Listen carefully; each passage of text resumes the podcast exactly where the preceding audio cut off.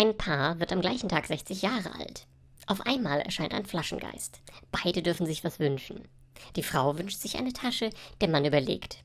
Dann sagt er, dass er sich eine 20 Jahre jüngere Frau wünscht. Nach einigen Sekunden bekommt die Frau eine hübsche Tasche und der Mann ist 80.